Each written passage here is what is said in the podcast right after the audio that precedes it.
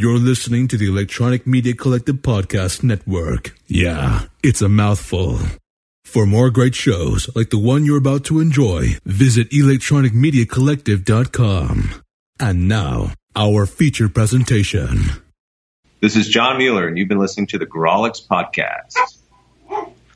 that was awesome. Ah, he's been so quiet this whole time, and my dog Wait, chimed was in on the he came in right at the end. It was like, "Roo, roo," but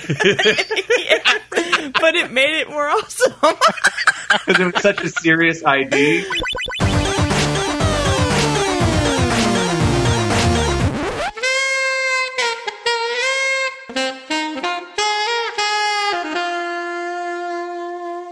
All right, uh, this is Randy. this is Melanie. And this is Jesse. Now, earlier, earlier, I believe it was this month. I think our last episode, we talked about uh, a a book that Jesse introduced us to called Oink Heaven's Butcher, and we enjoyed this book quite a bit. And at the time, we didn't even realize there was a Kickstarter going on to fund a very nice looking uh, set uh, hardcover edition of the book. And we're super excited to have John. It's pronounced uh, Mueller, correct? That's correct. Yes, yes. We're very excited to have John Mueller here to talk about that and all kinds of other stuff. Uh, How's it going? Very good. Very good. Very good. Uh, thanks for uh, having me on. That's uh, I did. You know, it's cool that you guys were just talking about the book, and somehow we connected on in the Twitterverse. And yeah, it's great to be here. Yeah, I was really excited how it, how it worked out that way. Yeah. Um, because I, I like yeah we, we didn't even tag you when we did the episode. It was just totally like hey, Twitter is an amazing thing. it kind of yeah it really is. I enjoy it. Uh, it affords us awesome opportunities like this. Um, so you so for people who don't who don't know, you wrote and illustrated uh, Oink Heaven's Butcher. Um, originally, it was released in '95. Oh yeah, that sounds like a long time ago, but yes.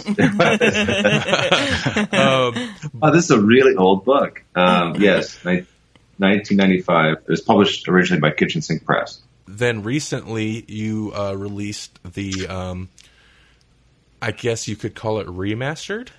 That's what, yeah, a lot of people call it the remastered edition. Um, you know, I think that uh, it's, you know, it's sort of a, I don't know, it's a reboot, whatever. It's sort of like just going back and re, resetting the foundation for myself so that I can make new books. And, um, you know, the series was the really the first thing I'd ever done professionally. And, um, I'd been away for a very long time and, uh, I just wanted to kind of reset, reset the, the button with that book, um, mostly because the book had been out of print and it had, um, picked up a following, um, over the years, the many years. And, um, they, you know, people ask me, would often ask me what I was doing with it.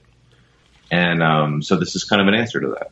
I'm, I'm kind of excited. I would like to read the the remastered vers- version because we read the other and Jesse read the new one, and just from the little bits that we saw that were different, I'm excited to to read the other also. That's interesting. So yeah, I wasn't sure if you guys had read the, uh, if you guys had were discussing the original, which was published, you know, long, long time ago, or if you were discussing the recent version, which was which I put out recently. So it sounds like you guys were discussing the older, like somebody had found the older book, and like, hey, I found this this old comic, and it came up in a discussion on your podcast.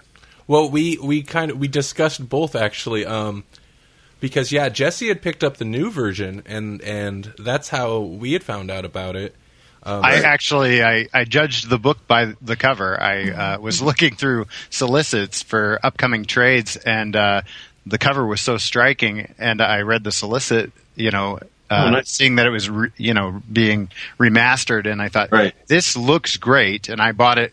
I bought it based on that alone, and then flipping through it, uh, you know, I knew that it would be something that would be uh, up Randy's alley for sure, mm-hmm.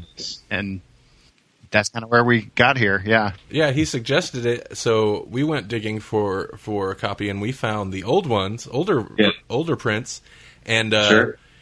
so we, we kind of started discussing it on the show, I think. on the show up until the point where Jesse started talking about sections, and we're like, um, I don't think ours had that. So Yeah. then we do discuss Like, kind what? we did discuss kind of the uh, some of the differences too. Yeah, there, there's there's quite a few differences um, between the editions. So I, I had spent a few years doing this, sort of like in my downtime. Uh, I make video games for a living. My current project called uh, Bedlam. Uh, it's uh, by my own little independent studio. Um, so my my life right now is all sort of crowdfunded projects, and which is great. I love it. It's all sort of my own creator owned stuff, and which is kind of how I started. I started out as, as sort of really believing in this this the the sort of creator owned movement, which happened in the in the mid '90s, and that was my direction for for quite a while. Um, and I kind of got derailed off that um, by just life, and then uh, I'm finally back at it after many years of being away. I don't know if it was a blog post or what we I'd come across, but it was uh, about I believe it was uh, Blood and Circus. Uh-huh. Basically, where you you it seemed like um, the company you were rele- that was going to publish the book was was folding, and you had to rush to finish finish it in order to get it Yeah, released. yeah, th- that was uh, that was around. So I had done a, a follow up to Oink uh, called Blood and Circus, which you can still find, like if you go on eBay.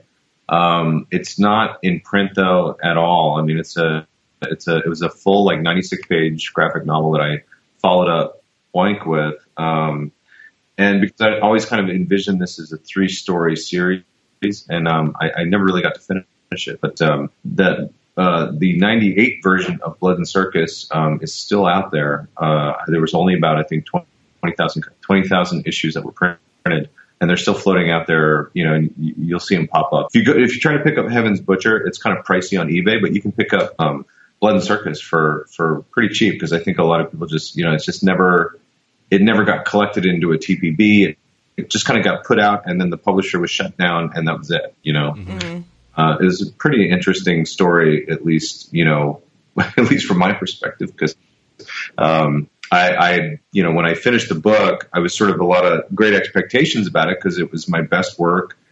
Heaven's Butcher actually had quite a pickup um, at the time, and it was doing well. And I, you know, there was a lot of feeling that this was going to be sort of like, you know, the beginning of a of a of something with, you know, like following up my my original book. And um, uh, but the way that the way that it happened was sort of like, you know, great expectations. You know, publisher had some financial problems, went out of business, and which quickly transferred to me having a lot of financial problems Right. Yeah. which uh, drove me uh, into another passion of mine, which is video games. And so, really, you know, a whole career in comics, you know, kind of just went by the wayside very sort of suddenly for me because that that was my that was my direction was was comics. Um, and I'd always envisioned that I would have a shelf full of books that I had created, and um, you know, it's just you know one day you wake up and you realize 20 years has gone by and I have one book. Uh, and um, but it's a book that that got out there and had had a following, and so I wanted to get it back into print, and that was sort of the the the basis for me going back and doing this doing this work. Yeah, that kind of that quickly brings me to something else I wanted to to ask you about. You mentioned you had other kind of like um, other Oink stories you wanted to tell, and Yeah. then do you also have like, would you like to do more comic comic book work beyond that? Yeah, yeah. I mean, I, I have. I mean, I, I love. I you know, I love comics. I mean, it's my, it's my, it's my. If I could probably just do one thing, it would be comic books. Um, but uh, you know, on, you know, say, unfortunately, uh, it, you know, it's not a simple thing for me to do that these days because of the this this sort of, you know, just the reality of the, the marketplace for an artist like, like myself. You know, there's not really a huge market for kind of, you know, oddball stories that I do. And, and, um, you know, but I, I kind of feel, feel like now there's more of a market than there was, you know, when- out. Sure. There's, there's, there's more distribution opportunities. It's kind of like my, you know, why I've gone to Kickstarter with a lot of my projects because, you know, when I pitch my projects to, you know, executives or corporate folks, you know, there's sort of a lot of like, hmm, okay, you know, is, are there any superpowers involved, you know, or is there, is there, you know, is there something like something else that we can market it like? And, you know, like in the case of Bedlam, uh, which is my video game, or the case of Oink, they weren't really any. There, there wasn't a comparable. You know, there wasn't really like it's like nope, it's just my sort of crazy little story idea thing, and uh, but I really, you know, I want to put a ton of work in and make it awesome. you know? Mm-hmm. But that Yeah. doesn't Yeah. really that doesn't really you know matter. You know, when when people are looking at financing something. So, Right. um, but it does when you do what on Kickstarter. The great thing about that is that people can hear your story and they can make their own decisions. So I now I just go directly to people and instead of, of instead of publishers and, and folks like that, and I, I see if, if they're interested, and and they have. been. Yeah, I think I think crowdsourcing and um and well just the internet in general and you know like webcomics and other and just sites where people can can get a, an idea of what people are doing has made a big impact on well a lot of different um, arts, but comic Yeah, I- you know, with with with comics, I, I was sort of inspired by. Um, I'm somewhat sort of friendly in a stalkerish way with uh, Ben Templesmith, who's um, uh, you know, of course, Thirty Days of Night was kind of one of his Oh, big sure. titles, but he also uh, has been funding a lot of his projects on Kickstarter. Um, and he recently did uh, Dagon, which was a retelling of, a, of an old, um, what's his name? Uh, the guy who wrote Cthulhu mythos. Oh, Lovecraft. Yeah, it was an old Lovecraft story that had gone into sort of public domain, and and uh, um, and Ben is kind of redoing that. But you know, if you look him up on Kickstarter, you see he's done about four, or he's done a few projects now, and that have all been really successful. And sort of every project is sort of built on the previous success.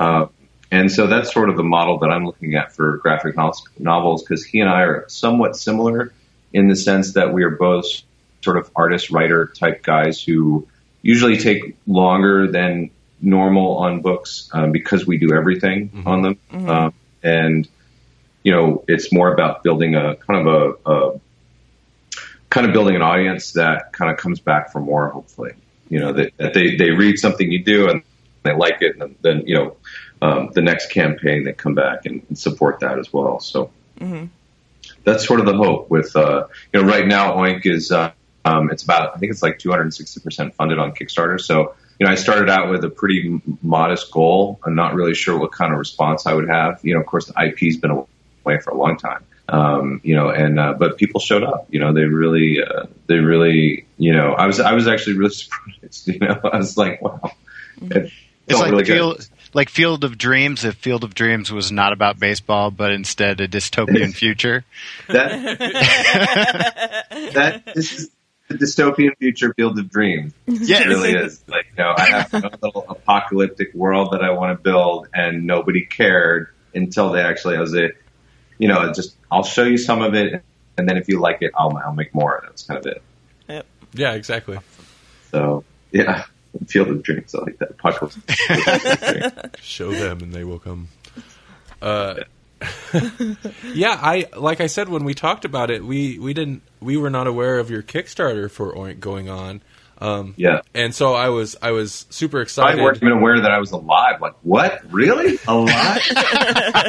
this was a long time ago. I thought he was dead. well, no, no, no, we were. I mean, we were we we We knew, remember the '90s. we remember the It was the nineties. nineties. It was like that's the nineteen hundreds, isn't it? That was the nineteen hundreds. Yeah. He was alive in the nineteen hundreds. Yes. yes indeed. Um, no, yeah, we're we're we're we're from then. Yeah. Good. That's one way to put it. We're we're not we're not. I usually try to get that out of the way first. I'm like, "Are you from the 1900s?" Because now we can really talk. Yeah. Yeah. Yep. Yeah. Yep. We we can identify. We remember when music came on two sides of a media. Yeah, we, yeah. Each side means something to us.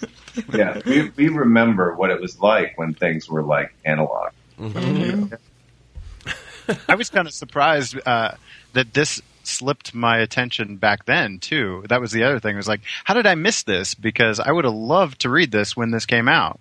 Mm. Oh yeah. Well, I mean, it wasn't. You know, it wasn't like it was. Uh, it was still pretty fringe even then. You, you know, it just you know, but it did well. Like I think the first. I want to say that the first. Um, you know, it was printed originally as a as kind of floppies, and then um, they did a trade paperback, and the trade paperback really caught people's eye because it was it was kind of how I intended it to be. It was a gra- you know a graphic novel, um, Sure. and uh, you know I think we I think there's only like about five thousand copies out there of that. I don't think they ever did a second printing, so it was like they did five thousand copies.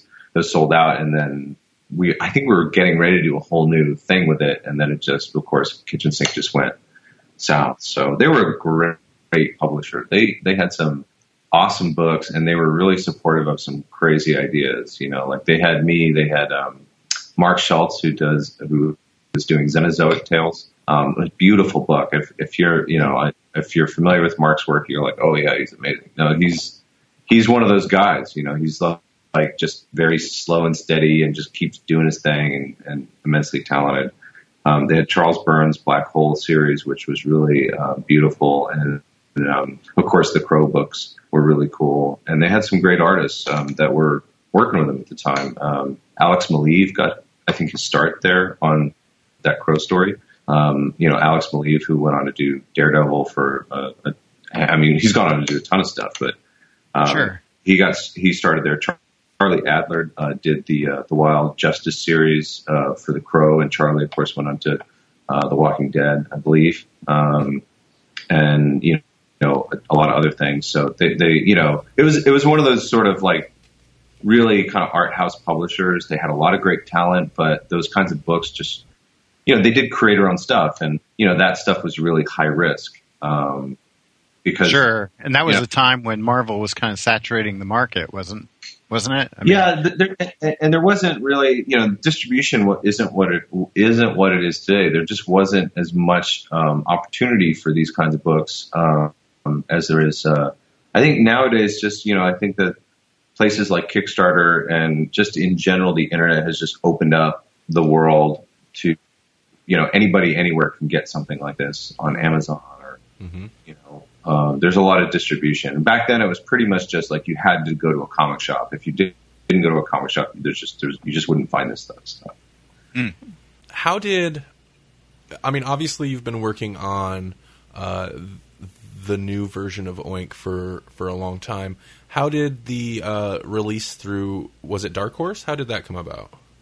Um, so the yeah the the I released the trade paperback through Dark Horse um, because I I th- I think initially you know the the plan was to always like I'm just going to slowly work on this thing and, and when it's done I'm going to I'm going to bring it to Kickstarter. But I didn't really have a plan. Like I just started working on it and like I don't know I'm just working on this because like you know my life is somewhat you know felt like it was sort of falling apart creatively and this was sort of a way for me to recenter myself um, and uh, I started working on it. And then at some point, somebody, I believe it was, um, I'm friendly with Joe Madureira. I believe Joe introduced me to one of the editors at Dark Horse. I believe he gave me an email and said, "You should e- email this guy and show him what you've done, and uh, you know they might be interested." And uh, I uh, messaged uh, Daniel Chabon at Dark Horse. Um, and you know he liked the project. You know, I'd, I'd finished about a third of it at that point, and he saw it and was like, "Wow, I really like this a lot.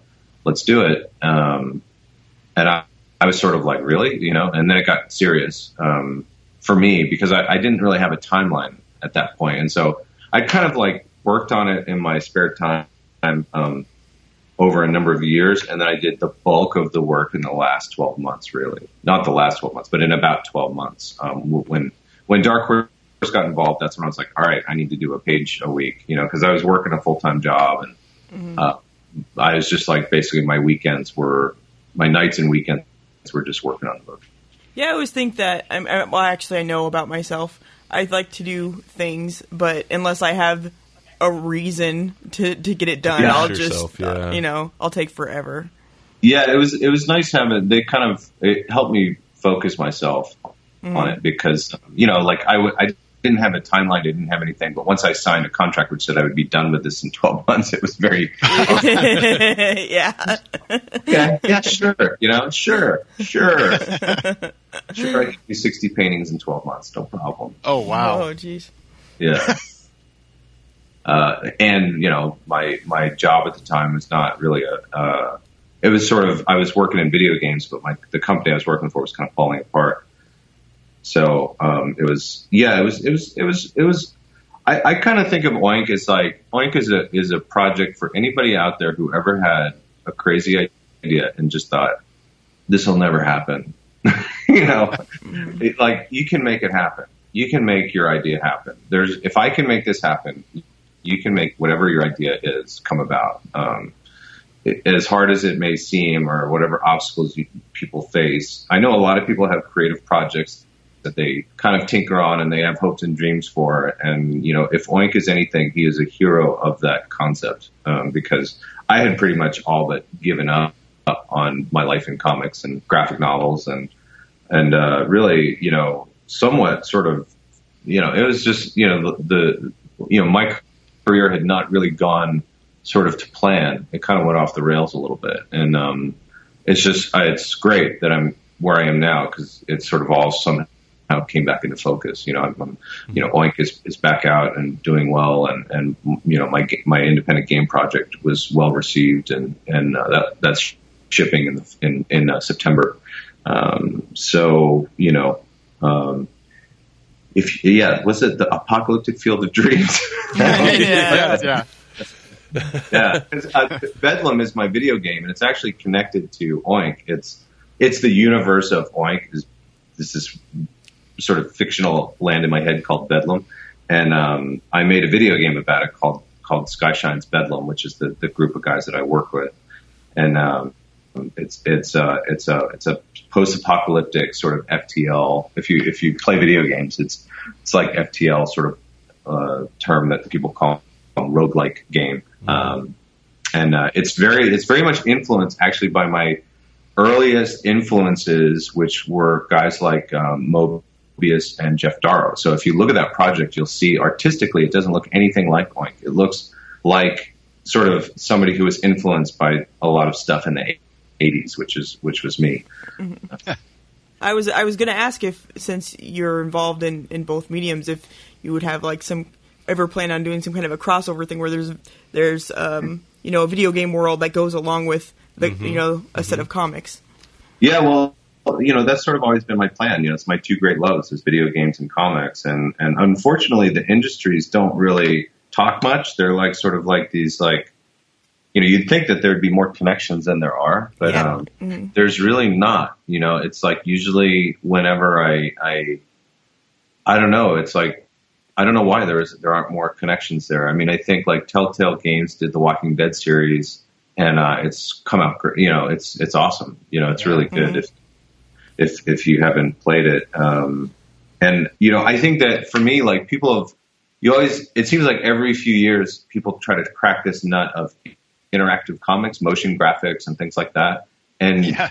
I, I, to me, this is what like the, this is sort of like the like video games are the ultimate version of that. You know, like you know, i i if you just take all the things in a video, in a, you know, if you take the art style you see in a comic book and you, just build everything the game around that, um, it's it's a really it's it really celebrates comics and everything about comics. So like when people see Bedlam, it's it's you know I, I, get a lot. It's funny because I get a lot of attention in video games because people are like, it's this awesome comic book inspired video game. It looks just like a comic book, book, you know. But nobody in comic books will cover it or talk about it with me. You know, I'm like, I'm like, why don't you guys want to talk about video games? It's like you know, because it's it's. I just think I don't know why I I can't I can't bridge the two things. They're like divorced parents. Uh, there is kind of an there yeah there is ki- kind of an odd gap there even in the fandom not that the people that read comics don't play the video games because oftentimes i think they do um, but it's like people choose one over the other to talk about Yeah, it's weird, And and, to and it, se- to me, it seems like they should go together. Yeah. especially they go together like the, the like it's like somebody put cho- chocolate and my peanut butter go together. Like Uh-huh. yeah, How dare you? which is the greatest thing ever right? Yeah.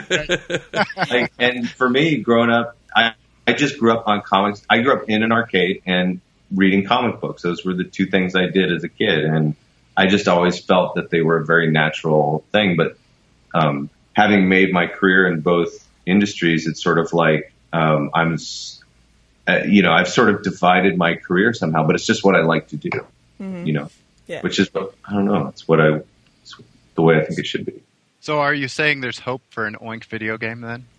Well, absolutely, yeah. yeah no, there's definitely an Oink video game. Uh, well, Oink is Oink is in Bedlam. He's in he's in he's in Bedlam. So it's the same universe. It's just a slightly crazier, bonkers version of the same universe. Um, and uh, you know, uh, uh, and it's more it's less it's more fun. I mean, you know, Heaven's Butcher, not the cheeriest title. yeah.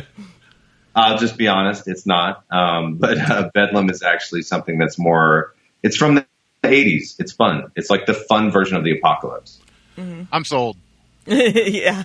the fun apocalypse. That's the one I want to be in.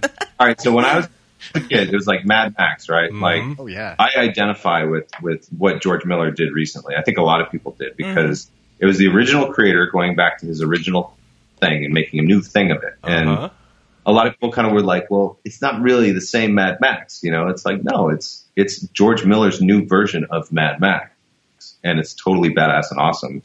Um, and I don't care about the, the the canon or whatever of it. You know, it's like he made it. He can do whatever the hell what he wants with it. And I think he I, you know, the funny thing that came out of Mad Max was the fact that I could give a crap about Mad Max at this point. I just want a Furiosa movie. Yeah, yeah. Yeah. That would rock. Well, and uh, isn't that? I mean, I think if a sequel, which there's been lots of you know kind of talk about, I think that would be the sequel. Yeah, I believe. I, I, you know, it's it's it's going to be really interesting to see what he does because he is sort of like he. I think he's one of those guys that is crazy enough to just do like I'm just going to do a Furiosa movie, and mm-hmm. then Mad Max is a sidekick in that movie. Mm-hmm. Yeah. Mm-hmm. Which is almost what Fury Road really was. It really was right. Uh-huh. Like the movie was about her. It wasn't about him. He was he was a he had a cameo. You know, and I like the way you look at it because I when I initially heard they were going to do like an updated Mad Max, I was kind of skeptical until I heard George Miller was writing and directing it. Then I was like, "Oh, okay, well, I'm totally on board. I want to see what I want to see what this is." So, Well, not only that, but he'd worked on it for like 10 years, you know, so you knew it was going to be something. You knew it was like, this is going to be different, you know, it's not going to just be your run of the mill reboot. You know, like I think, you know, everything from the 80s, you know, like, like this year, it's like Jurassic World and Terminator's back and Mad Max, but those are all sort of like, I don't want to, not to disparage, but they're, they're not like, I don't think that they're of the, you know, it's not Spielberg doing Jurassic World, you Uh-huh. know, it's somebody there. They, it was it was a really successful movie because it it was it played to the fans, but I don't think it was like as pure of a of an artistic uh, motivation as something like Fury Road. yeah. Right. Yeah, totally agree. Yeah, no, they just they're like, oh, we got new stuff. Let's make some more money. Yeah. It it sort of felt that way. It was a, it was a great. I mean, I'm I love movies like that. They're big. They're silly movies. I just I I you know I think that that that um you know I think that like a lot of people or I don't know like a lot of people like I'm sh- I try to balance my consumption of entertainment the same way that somebody might diet. like I want to I want to have my creator owned stuff that I support and back, and then I like to have my big silly movies that I go see. You know, hmm Sure. because if, if if you don't support one, you won't have the other. You know, like if if if if everybody just went to go see Jurassic World and you didn't, and people didn't get on, uh, uh, you know, go and find little pet projects that they can support, you're just going to have Jurassic World, and that's not that's that's like a really, really bad entertainment apocalypse. It's Yeah. like, yeah. it's just one Jurassic World after another. Oh, You know, Yeah. Mm-hmm. wait, Everyone's riding around in those like spherical things, and then they just bump into each other like a crazy dinosaur pinball machine. Yeah, it's like if you talk about the movie, it sounds same. You know, it's like, but somehow they just kind of presented it, and it's like, oh yeah, Chris Pratt riding on a motorcycle with dinosaurs. You know, it's like it's almost the first shot I ever saw of the movie was Chris Pratt riding on a motorcycle with dinosaurs. I thought it was a joke. I thought it was like one of those eh, things like Sharknado. You know. Like, like, oh, come on, he's not really. I mean, that's ridiculous, right? Like, you know, there's no scenario where that makes sense, you know. And of course, th- then I saw it like, oh no, they're serious. it is Sharknado. It's Sharknado with dinosaurs. Yeah. And now they're making Sharknado three, and I was like, I was like, it's just going to be Sharknado. It's the Sharknado of of uh, of my childhood. yeah. yeah, yeah, Oh man. yeah. You totally, yeah, totally nailed like my reaction to the Jurassic Park thing, Jurassic Like- World thing. I didn't see it opening. Like I waited, you know, like I didn't like I was like I'm not seeing this like at first, and then it just blew up, and everybody's talking about it. I'm like, all right, it sounds like a big silly movie. I'll go see it.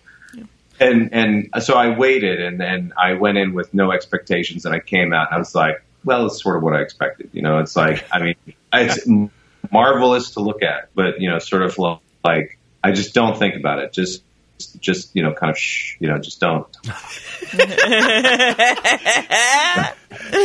it's so pretty to look at as a movie, but just don't think about it. You know, Yeah. Yeah. there's really not much there, which is sad because it is uh, so much talent and hard work went into it. But it's not the movies of our childhood. You know, it's not. It's just recycling the same stuff. Um, but it's you know, it's not like an Aliens or a Terminator or a RoboCop. Unfortunately.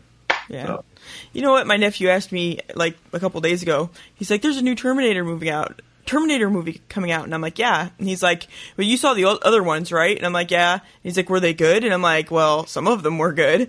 And Yeah. he's like, "Well, if this one's really good, you think it'll be better than all those other ones?" And I'm like, "Combined? No way. There's it's just Yeah. not possible." He's like, "What if it's really, really good?" I'm like, "It doesn't really matter, Gabe, because I was there for the first one and the second one, and then even the crappier ones, you know." And Yeah. it just can't That's be better. interesting thing, right? Like it's like they keep trying to sort of like you'd think with you know okay with technology and everything that's sort of gone by that these movies would be better than their originals. Um, but very rarely. I mean, I think like I think that's what resonated so much. I think with Mad Max was that it actually was just as interesting as the originals, um, if not more so If not more so, yeah, I would agree. in some ways. And and that was what was so shocking about it. It was like, holy crap, he made a genuine film in today's world, you know, where it's like he just did a two hour chase movie, which Yeah. is like it's almost it's almost like an art uh, you know, an artiste type project where it's like, you know, very little dialogue.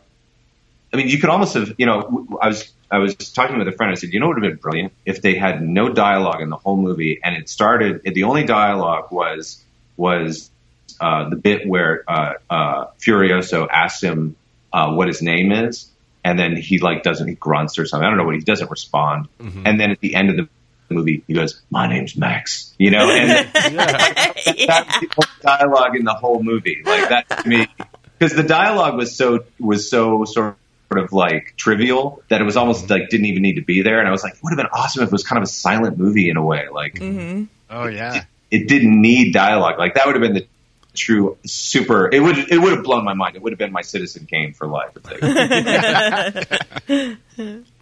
Well, when they were when they were hyping that movie up, I I you know before even the trailers were out, I heard there's a 45 minute long car chase, and I was like, that's insane. I got to go see this.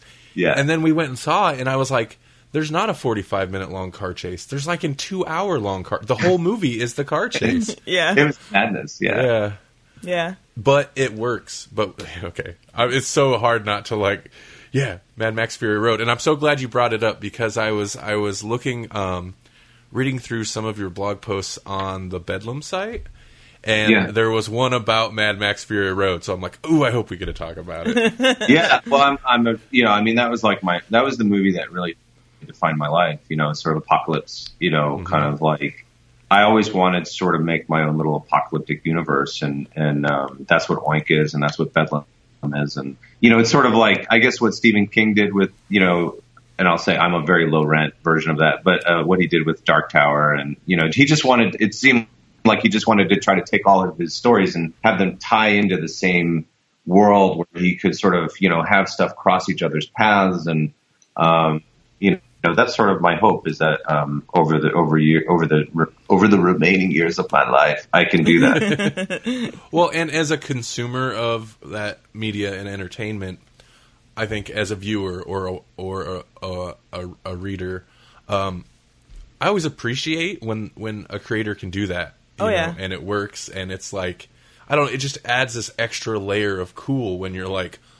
all this work belongs to the same universe. I love it. I, that's like, um, uh, uh, you know, one of my my main nerd thing is reading sci-fi books, and and the, some of the old ones they, they'll have like in like four or five books in a series in like 14 different series, but they all fit together and they all like give nods to each other, mm-hmm. and that's I will buy everything they ever write because of that because it's so amazing. Yeah, I think it's it's really fun as a as a as a reader or a, you know just somebody to you know like as a consumer of entertainment. I just I like I, you know I loved it when you know anytime in the Dark Tower series where you would get a glimpse of like it or a glimpse of like other parts of Stephen King's mm-hmm. stories. See these, these characters kind of you get glimpses of them, and it was really cool. You know, it's like I mean, I, I just thought that was such an interesting idea. And, you know, as like somebody that's like, who's trying to do this for a living, I just thought I just want everything to be connected and then maybe one day it'll all make sense. Yeah. Because it doesn't right now. there's time. There's plenty of time. If yeah. you build it. I mean, really, it's like, I mean, I'm just somebody that always wanted to like work on my own stuff and I didn't really have, like, I didn't have a burning desire to like work on other people's um, stories. Like I grew up like with like you know Judge Dredd and and like those were my books were like Judge Dredd. And I was kind of a Marvel kid. I grew up on on a lot of the early Marvel titles and um, but I I never really like thought I want to tell uh, you know a, a Marvel story or I want to I want to write a story in another person's universe. It just never really I don't even know how I would do it. I just for me it doesn't feel like a natural thing. Like it, it um, for some people, I think it's a very, it, it is a very natural thing. It's like, but for me, I just never, I don't know, like I was always just wanting to tell more stuff in my own voice, I guess. Mm-hmm. Yeah, that makes sense. But that's hard to make a living doing, so it's not surprising that I'm, you know, like on the skid row in the, in the world of comics. You know, like, it's, it's, like, well, you know, you didn't do anything anybody ever heard of, so, uh, um, you know, of course, uh, but um, you know, but what's funny though, uh, you know, jokes aside, is about the you know, for for the people that did find my books, they they they they really appreciated them. Um, and that's what has sustained it. You know, I mean, I think right now there's about 500 people that have backed the project on, on Kickstarter, um, which is pretty significant, you know, for a Kickstarter. Uh, and, you know, that is amazing to me because it's like 500 people came out of nowhere after 20 years and plop down their hard-earned bucks. Mm-hmm. And you know, it's up around, almost around forty thousand dollars now. You know, and it's starting to look like crap. I could actually do this. You know, I could just make another book and finance. You know, just do this full time. That would be that would be pretty amazing. Um, you know, so so that's that's incredible to me. So speaking of the Kickstarter, is there um, are there levels and add-ons? Is there something uh, about the Kickstarter that that you're really excited about as far as rewards go?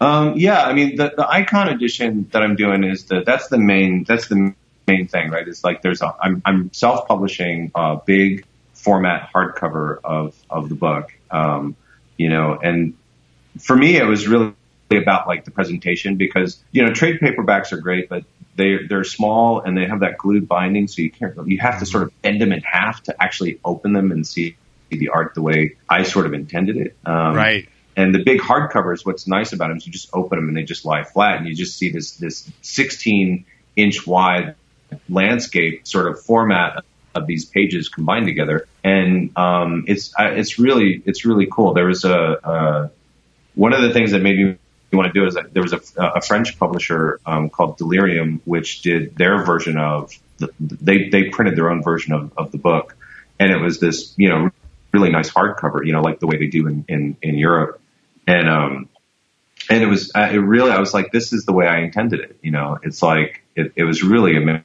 I mean, it was amazing. Um, it was it was really good. Yeah, I, I mean. I, having worked on the book for as long as I have, it's the way that I intended people to see it. It's, it's full color artwork. It's it's artwork that's meant to sort of you know sit and sit with you for a while. You know, it's not mm-hmm. you know these are like they're they're they're big paintings. Mm-hmm. You know, every page is a painting. Um, it's not just a, a, sketch or a drawing with some color on it.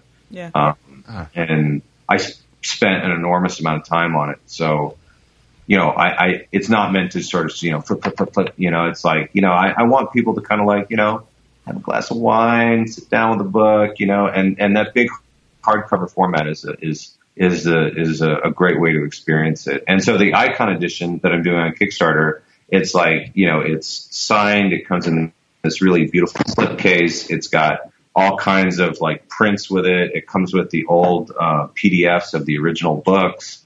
Um, it's just got, every, you know, it's got every bell and whistle I could think of, um, including like if anybody who's interested in in working uh, digitally uh, in Photoshop because I I did the whole series digitally. Um, and if anybody's interested in that kind of stuff, there's also like uh, I do a lot of tutorials and things like that, and people get access to all that um, th- through the Kickstarter. Awesome. Yeah, that is awesome. Yeah, and I would, God, I would love to have because you you were saying the an image that would stick with you. Even even the small flippy versions that I got to look through, there were some there were some images that I was just like, wow, and had to like just stop and look at for a little while because it's so Yeah, it definitely does have uh, like it does have. You want to pour over the page. You want to you want to Yeah. study it because it's Yeah, it, it's funny. You you don't think it's like well, you're, it's only like you know, you know, it's it's a eight by twelve, which is um, you know essentially when you open it, it's sixteen by twelve. But it's it's that that that that makes a lot of difference when you when you look at it. It's, um, you know, you really feel like you're you're seeing the paintings when you open up, up the bigger version. But yeah, so it's um, you know that's sort of what the the the, the uh, uh, some of the the base options are. Of course, then I add on all kinds of stuff like custom sketches and and drawings that um, that I'm doing uh, to personalize each book um, as much as I can. You know, because I want to make like the I want to make the book that sits in my shelf that it's like it's like it's just super personalized. You know, it's like it's it's to me. There's like a tipped in drawing on the inside cover. There, it, you know, it just feels like when I pull it out and look at it, it's something that I'm, I'm I like to have as a as a collection as something in my. I feel like in order for somebody to get space in my bookshelf these days, it has to be kind of unique, and you know, I wanted to make a book that was really unique.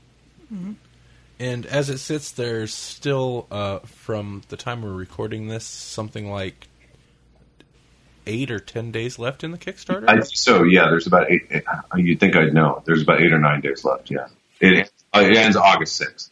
So we're we're kind of rounding the corner into the last week. Tuesday will mark the seven day. We'll have seven days left. So um, there's um, still time to uh, to to get in on it. I think it's a cool thing, and it's it's it's the thing that benefits. You know, it, it I say it benefits me the most in the in the sense that it's direct to you know, to my backers. Like there's no, there's no mi- middle person or distribution. It's just me and my wife. Um, you know, she's shipping everything out. It's very much a homegrown, homebrewed business. Um, and so, you know, I, I love supporting those kinds of things because it's, I feel like I know where, you know, I know where the money's going.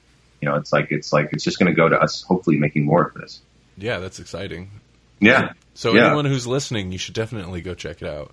Go check it out. It's it's uh you know um and you know my hope is that I can do uh Blood and Circus, which is the the follow up. Um, and my intention for that is that Blood and Circus, I just want that to be totally bonkers. I want that to like take everything. You know, Heaven's Butcher is a pretty. It's an origin story of this character, and then eh, Blood and Circus is really the first like arc where it's like like oh this is this character sort of in full bloom you know because he's just mm. who he is. And now he's out out in this apocalyptic universe running into robots and old war machines and all this stuff left over from the the, the end of the world. Um, because he just was raised in sort of like this little sort of like almost like cult like enclave. And then he gets out into the world and it's like it's it's it's the world of bedlam which is just total madness. It's it's like you know thousands of years of war and and the detritus of of all of our you know uh uh you know civilizations just like you know uh, uh you know civilizations that have risen and fallen. And it's it's it's a lot of fun. Um so the the sequel is really going to be more almost like my fury road almost like more just like a, a, a really fun um ensemble type cast with lots of crazy monsters and creatures. You know it's it's it's it's going to be, you know, I'm all about making fun stuff these days. So, you know, Heaven's Butcher was my was my foundation, you know, um, and- but now where I want to take that story is like, you know, just visually cool, you know, have the same visual stuff that I did in the original, but now just like, all right, where where can I take that in 2015 that people are going to identify with, and I'm sort of of the feeling that entertainment should be entertainment these days, and um, so that's what it's going to feel like. Sweet. I'm excited. Cause yeah, Cool. reading reading reading um Hell's Butcher, I was like, well, Heavens. what did I say? Hell. Yeah, it's okay. I do that all the time. Anyway, Hell's- uh, heaven and hell, they're, they're interchangeable. Wait, Uh, that's that's whole other art. Hell's Butcher. I'm doing it. yeah. You you mark my words. Hell's Butcher is going to happen. I'm at least going to do a drawing of that. Hell's Butcher. I like that. I'm Oh, nice. Awesome. But yeah, uh, I'm like, okay, this was great, and it was. And I'm like, now I got to see all the adventure that happens between, you know, the beginning and the end of of, Of the book. story, yeah. It should be around 2035. Uh, let's see. no, I, I'm actually. I, it's not going to be that long. It's. it's uh, I, I'm, I'm fully focused on this kind of stuff now, so, so it's. It's uh, it won't it, it won't be long. I promise. it's okay. I, I've I've had to wait for wonderful things before. It's frustrating, but you do it when You you, do need to. It's frustrating. One, one they just show up. It's, it's kind of like it's kind of like you know, it's like watching the last season of Game of Thrones. It's like you just you're so sad it's over because you're like I got to wait a whole year or whatever yeah. to find to see the next season. You know, mm-hmm. that's Nope. like this. One day it'll just show up, and you'll be like, "Oh my god, that thing that I liked a long time ago, it's uh-huh. it's, it's now it's now back around." Yep. I was going to say this is the thing that will push Melanie to finally get a Twitter account, just so every so often you'll get a tweet. Are you painting? What are you doing? are you sketching a next another page? Yeah. Oh, uh. damn it.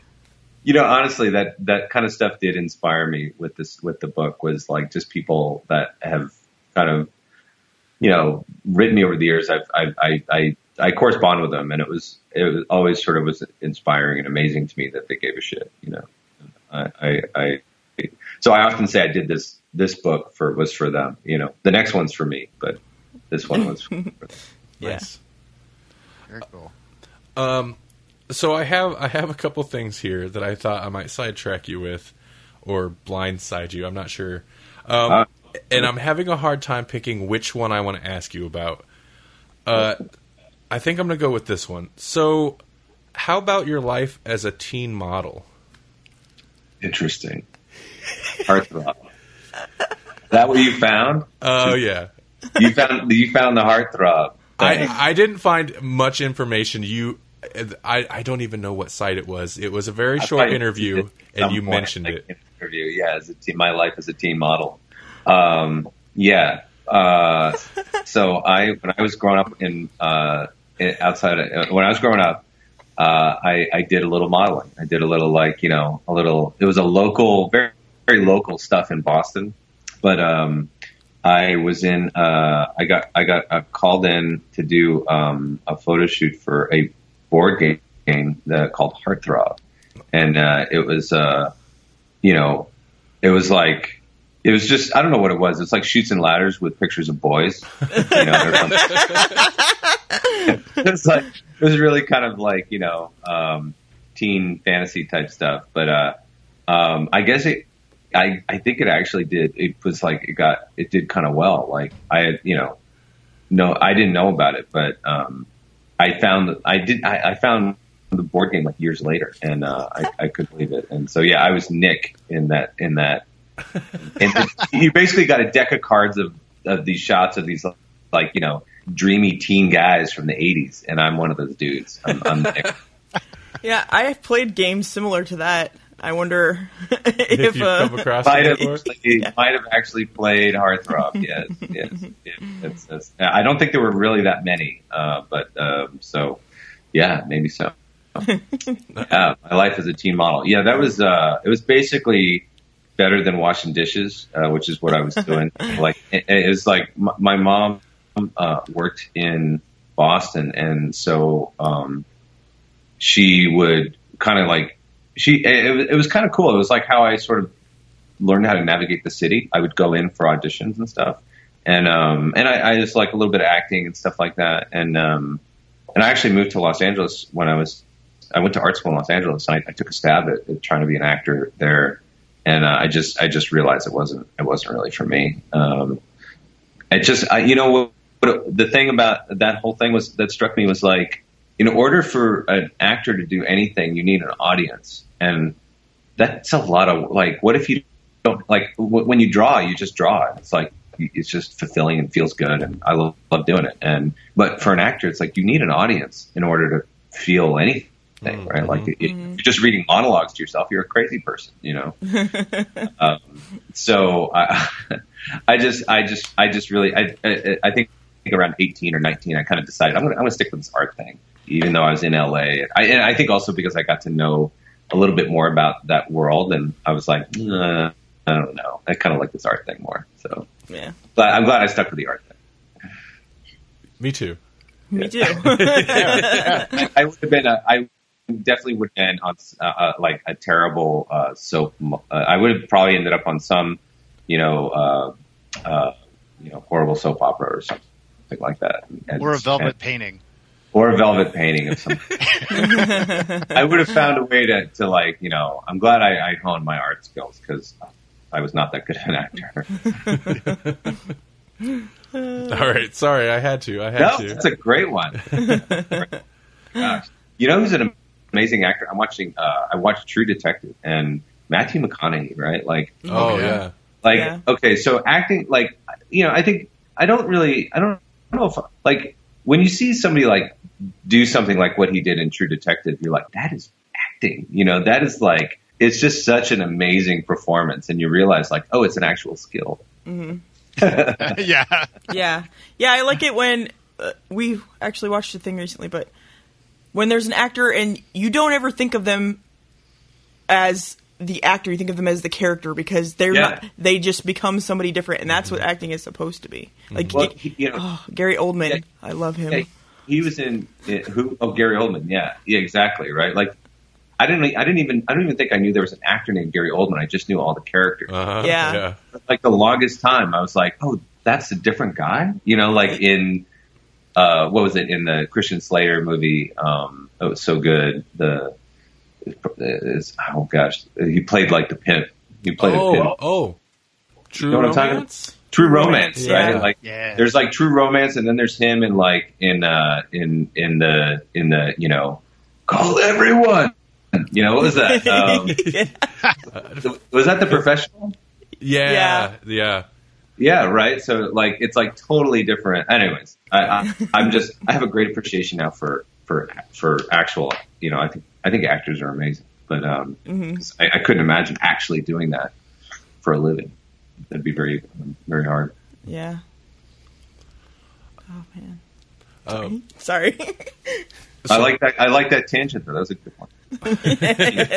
yeah, I. Sh- you know what? That's actually a great Kickstarter thing. I should include a photo of. Uh, I should include that card in every edition. oh wow, yeah. yes. I include my teen modeling photos with every because I have a bunch of them. I could include one with every every every. That could be a great add-on for. for Oh, yeah. campaign. would be a great add-on. Like like you know because I'm such I you know like a bearded you know hillbilly now, but um or I was actually I wasn't until you shaved my beard. Um, but yeah, if you look at me on the Kickstarter, I look like uh, I look like I've been locked in my studio for a while. cool. What else you got? Uh, okay. Well, this one, this am- this amused me, and I think you've talked a little bit about this on the internet. Um, but I wanted to ask you about this because it makes me think of something that Jesse and his brothers would do when they were younger. Oh, Um, no. So how about how about when how about when you were a ninja? Oh my god, my life as a ninja. That was amazing.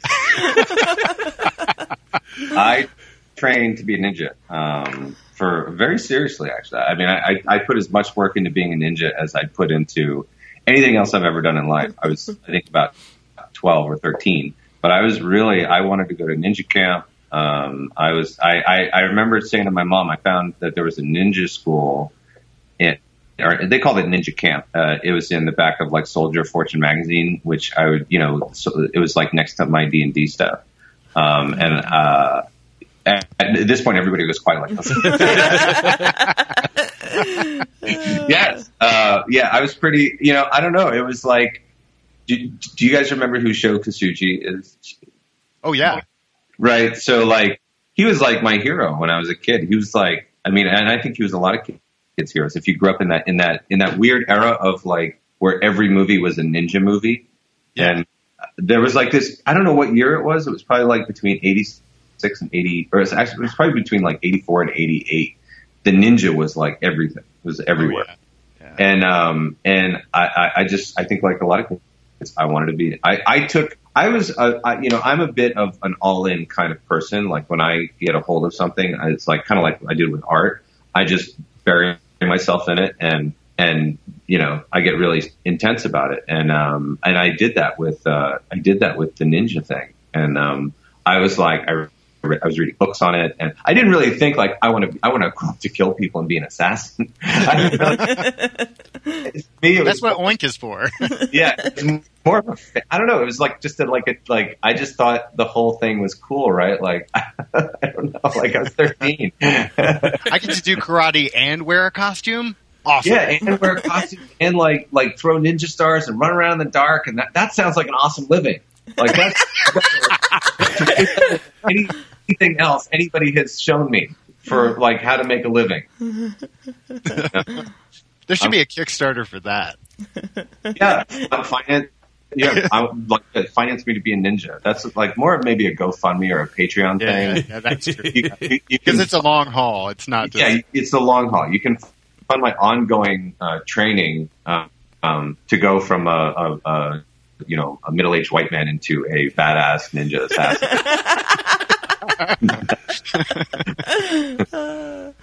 Oh, that's cool. That's a fun idea. anyway, it didn't last, unfortunately, and uh, my mom said no to ninja camp, and it was Mm. like, nope, uh, you're not going to ninja camp. And I'm like, mom, it's in Montana with, and it's in the back of Soldier of Fortune magazine. What could possibly go wrong? oh, yeah, no doubt. and uh, she, you know, my mom pretty much let me do anything I ever wanted to do. She was very, um, very uh, supportive of my goals and dreams, but this was one where she was like, "Nope." You're not going to be a ninja, especially until after you eat your broccoli. right? You gotta like, like just yeah, just just right. You gotta you gotta eat dinner first. You can't. I'm I'm honestly surprised I did not get shot because I used to run around in my neighborhood in a ninja costume, like fully armed, like at, at night, climbing on people's roofs with grappling hooks. I mean, what world am, am I living? in? it's amazing I did not get shot, and it was. And what was worse, it was me and my friend that like would we would we would go out and do this together, and we would put on. We ordered because you could order all this crap out of the back of these kung fu magazines Yeah. and we would we had closets full of weaponry and and costumes and like we were like that it was just like it was basically like some adolescent version of monsters where we would just dress up and run around and just scare the crap out of each other uh, at night and probably other people I think it's just amazing you had a grappling hook. I mean, yeah, we were know, right. I, mean, I, I, I remember thinking, I, you know, there was some point that I remember thinking, like, I knew that my neighbor had a handgun, and we're on his roof, and I'm like, he's going to hear us. Like, even though we have silent ninja shoes, this guys, what if he hears us? And I just pictured him walking out and seeing it from his perspective. Two guys dressed in black with ninja swords on their backs. Like he's probably going to shoot us. Like I like that makes sense. And and it's amazing it didn't happen more often. To be honest, I know I wasn't the only one. So There's no outlet Uh, back then. There was for like nerds like me. There was no outlet at all. There was no cosplay. There was no like the internet didn't exist. So I was just this kid going crazy in this little rural town. And um, you know, I if, if if it were today, I would be a cosplaying. Uh, uh, you know, I, I'd totally be into going like you know the, the comic cons and and PAX Primes and stuff like that. I'd be a total fanboy for, I for th- all that. I think you just confirmed that cosplay can save lives. yeah. Saving lives because that shit is going to get out regardless of if there's a thing for it. You know, it's, people were doing that long before there was like a thing. You know, it's like and and uh, yeah, it's uh, now that they have a forum. Geez, I could have been winning contests and whatever. Uh, what was- uh, what was your favorite ninja weapon? Uh, I was a big fan of the. Uh, I like the bow staff. I was. Oh, yeah. I had a, I had a, uh, a solid oak bow staff that I had uh, become pretty proficient with, and um, I wasn't good with nunchucks. Like a lot of people, they went for the nunchucks because they're like nunchucks were cool, but I like the bow staff. Very cool. Yeah. You didn't expect such a confident answer, which uh, No, no. You, if you were serious about being a ninja, you had a weapon. Yeah. Yeah. And again, okay, th- all right. Here's the funny thing: I've never been in a fight in my entire life. It's because you have ninja skills. You don't need to. fight. I am a 45 year old man that's never been in a fist fight at all. Like, I mean, I've been in like a tussle, but I've never been, I've never like, you know, punched anybody with malicious intent or anything. So I'm, a, you know, I think whatever this was when I was a kid, it was just adolescent. You know, I do think it's probably the same thing that drives like, you know, cosplay and, and, you know, that kind of thing, you know fantasy. You know, I was just I was just a fantasy kid. You know, I, I loved I loved science fiction. I love I read. You know, when I was growing up, I just just was inundated with science and science fiction and fantasy, and there were no rules in those worlds. And so, you know, it's like it wasn't that crazy to me. I think it's cool that that culture is so positive today. There's such a positive culture around like science fiction and fantasy, and so it's like there's tons of outlets for kids to mm-hmm. get involved with this stuff and and uh it's i mean it's such a cool it's such a cool um i mean it's i mean it's amazing that the stuff that we that the nerdy stuff that we grew up with is now the stuff that people love i think it's amazing to me that just blows my mind Yeah. you know, it's like it's, it, it totally flipped. You know, it's not like now it's totally normal and and accepted to kind of be slightly nerdy and and it's, and to you know like I like w- you know sort of things like Game of Thrones or fiction or fantasy or D and D role playing games or whatever. It's like all that stuff's just normal now. Mm-hmm. But you, you guys probably remember it was like there was a time where it was like this is the devil. You know, like Oh yeah. Yeah. Dungeons and Dragons is, is evil. You know, like It's about wow. it's about About- baby sacrificing and Yeah. Satan yeah, worship. Yeah. it was. This is this is just not normal. These kids just you know like. Do you remember the movie with was it a Tom Hanks? Tom Hanks was in it. Yeah. What It was, was, that? uh, Monsters and Mazes or something Monsters like that? and Mazes. Yeah, that was like a made for TV movie about the dangers of role playing. yeah. Oh it takes my- a really dark turn at the end. Yeah. it's who very knew? it's very dark. Yeah, well, because it was all about at the time people were really like seriously concerned about kids' mental health health and what this would do to them if they were to it, like you know try to live out these fantasies. Right. like being a ninja.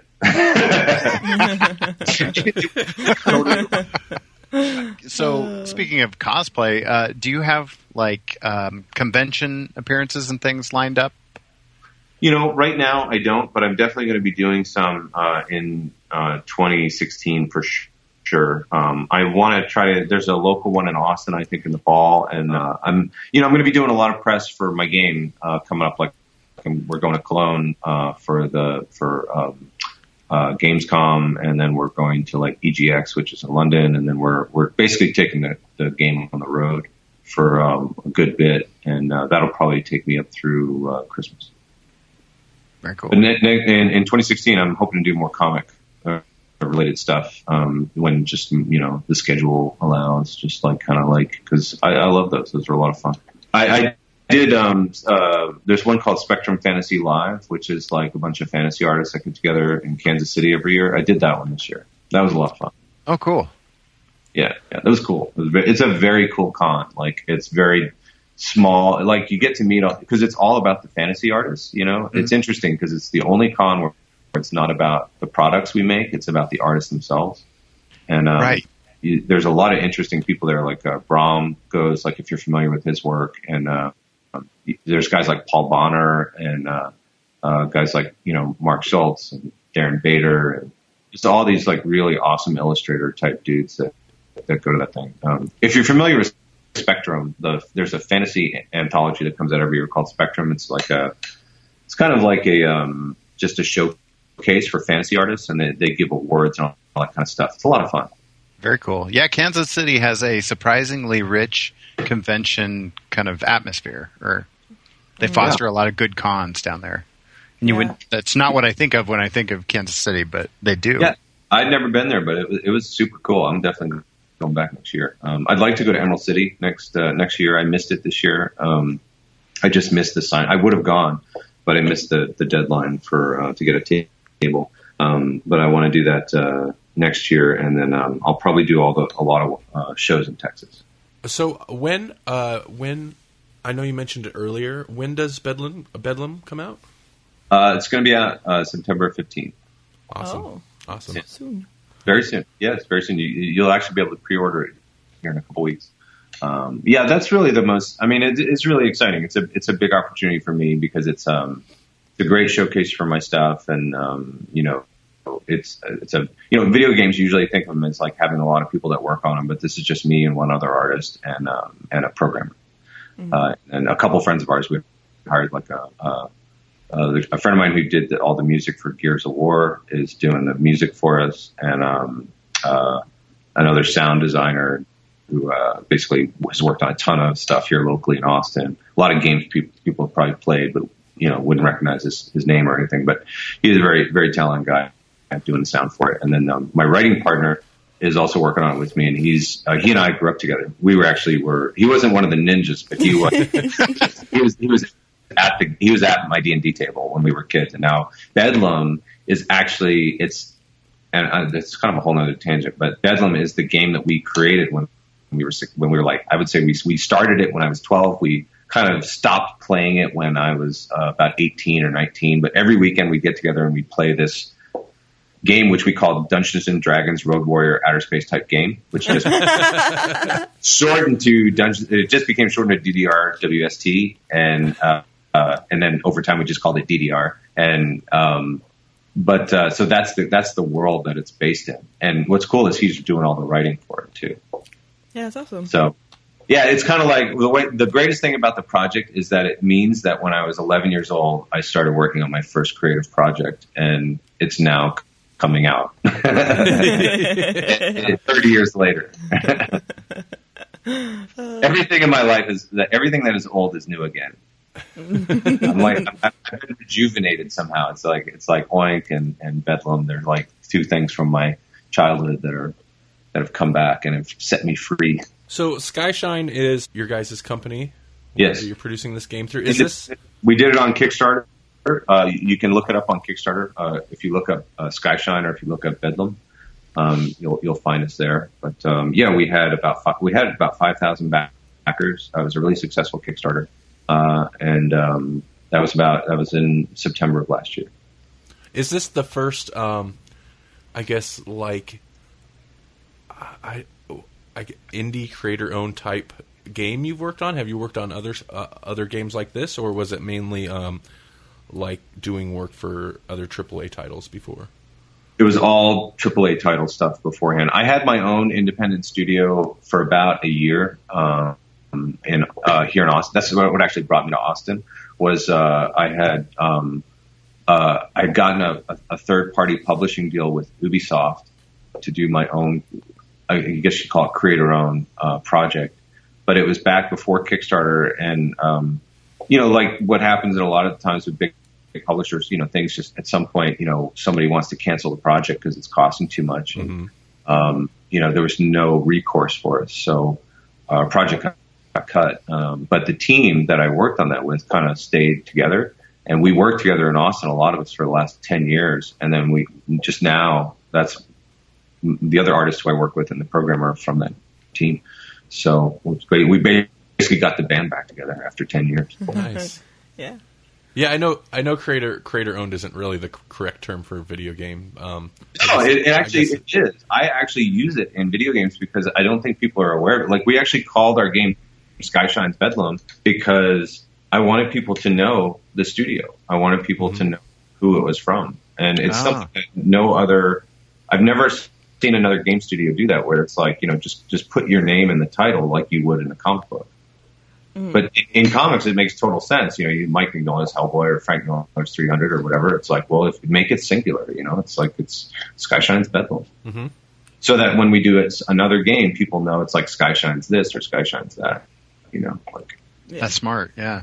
yeah, it's a little bit like because you know nobody ever knows the studios; they just know the games. Like you know, so if you put your t- your name in the title, it's one of the smartest things I ever did with Oink because people knew how to find me years later. You know, Right. Right. Was there anything else specifically you wanted to talk about? Mm, Let me see. We covered teen modeling. We covered ninjas. Um, covered the games. I think we got. We, we, I think we got more than more than any other interview I've ever given. that was our goal. We specialize in tangents here Frolic. I'm just excited I was able to get both the ninja and the teen model story That out. was good. That was well now, of course, other. Other people are going to ask me about this. So I hear that you're a teen model ninja. Tell me about your life as a teen model ninja. It could be a documentary. There, yeah. There's some show there. There's something there with that. Like, I, like, like, uh, what is it? iZombie. You know, that's like the the. Uh, Uh-huh. my my current guilty pleasure is iZombie. That's what I'm, I'm, I'm I've been watching. I watched the first season of that, and every episode I'm like, why do I watch this? What am I doing? This is like Veronica Mars, uh, with zombies. And so you could do you could do the Veronica Mars like ninja, you know, thing like Yeah, no, yeah. I, Heartthrob, dreamy teen. turns ninja. Zombie ninja. I'm actually amazed if that hasn't happened yet. That's because he has to. Yeah, yeah, right. Because he has, to. he has no choice. He's been he has the he has like he is recruited by Sho Kosugi, and not deny Sho Kosugi. You know, like oh There's man, CGI for that. We can do that. you could totally do a great ninja serial like that. That would be a lot of fun. Of course, you'd have to be fighting another clan of ninjas because you can't really go around killing people. That's not very cool. But you could fight another clan of ninjas. I think the world's ready for this. I think so. I think so. this is my this is my this is my year to do all kinds of random weird stuff like this. So maybe I might I might I might I might I might take you up on that. that and Hell's Butcher, Hell's Butcher, and um, uh, I'm, I'm gonna I'm gonna get going on this uh, on this uh, this Teen Ninja uh, screenplay. Awesome. I just need to do more podcasts because I'm going to come up with all kinds of great ideas. oh yeah. Do it. They'll just be thrilled to have like some kind of part in it. You know, that is, uh, uh, again, not to, to talk too much about it, but the greatest thing about crowdfunding that I love is that I put all the backers into my stuff. And so, um, like with Skyshine, all of the characters in, in Bedlam are backers.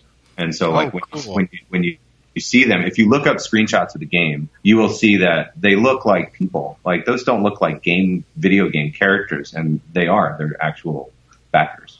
That's awesome. Yeah, that's That's fun. that's like the. Re- I mean, I, I'll donate to anything if you make me a character in it. Come on, that's awesome. That's that too. I'm, I love doing it too.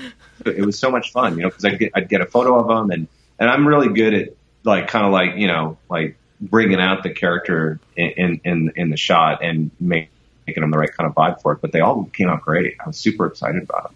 I was like, why didn't I do this before when I was working in games, like in big games, you know, like like who who cares about like this, you know, just sort of like this random faces that people make up, make them actual gamers, you know, people like Yeah. back. Yeah.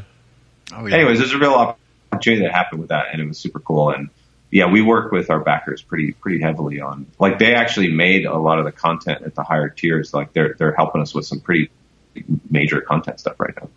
Wow. That's awesome. Yeah.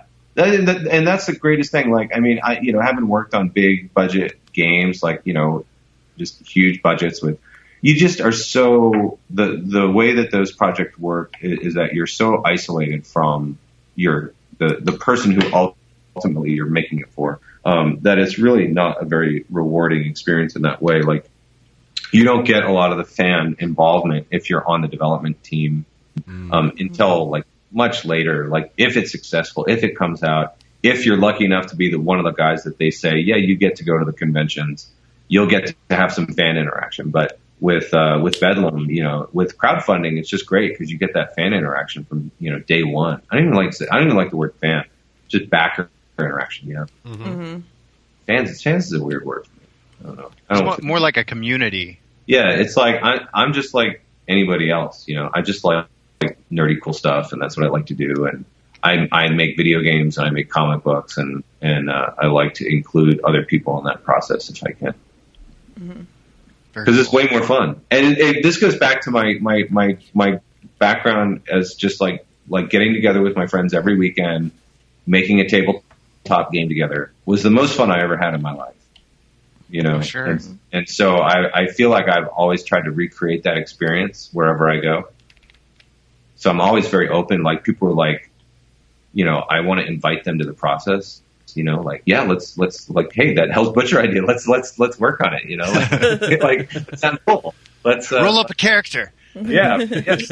you know, it's just that's how great ideas start. I think, you know, they start as just fun little, little conversational, like, hey, that sounds cool. Yeah, let's do it. hmm Yeah, I agree. Of course, my my wife will say, yeah, you say let's do it way too much because you're overcommitted on every front. Yeah. I just get excited. But you, yeah, you want to do everything. I want to do everything. Yeah, I understand that. Yes.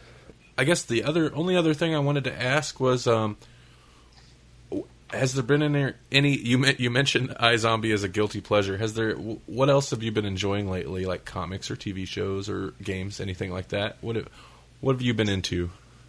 Um, let me see.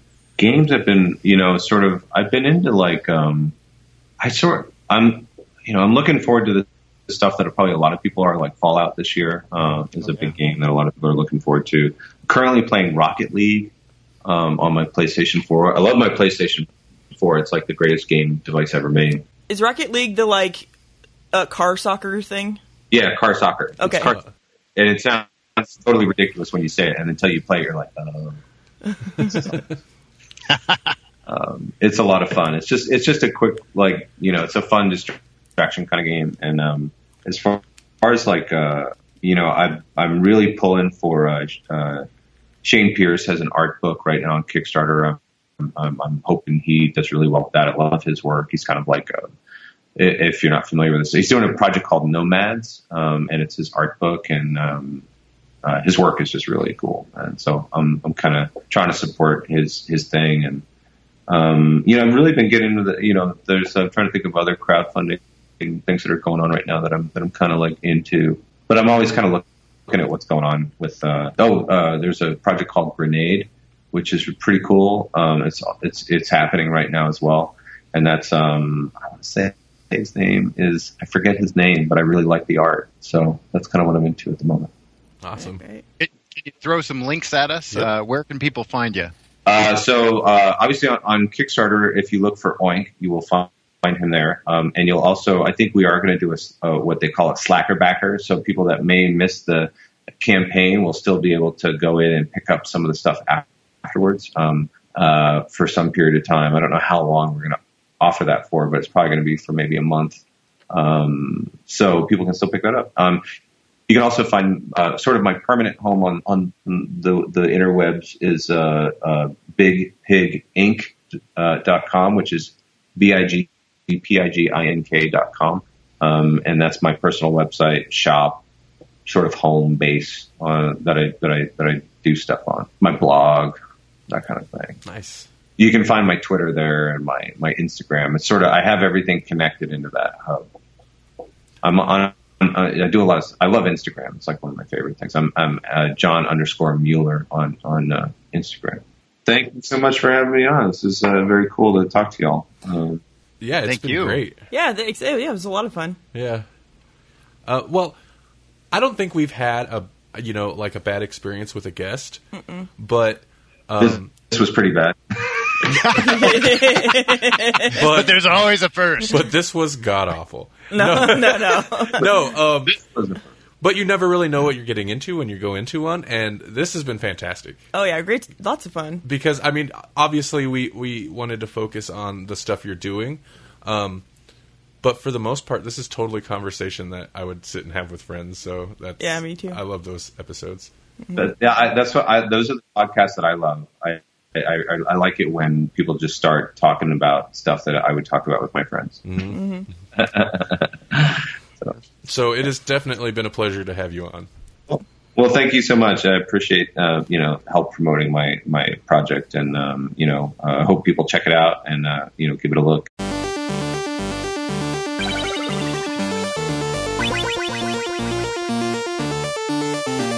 Thank you for listening to the Grawlix Podcast. The Grawlix Podcast is a production of Electronic Media Collective and Vorpal Arrow Studios. This podcast is released under a Creative Commons Attribution, Non-Commercial, No Derivatives 4.0 International License. To hear more, visit grawlixpodcast.com. Follow us on Facebook at facebook.com slash grawlixpodcast and like us on Twitter, twitter.com slash grawlixpodcast.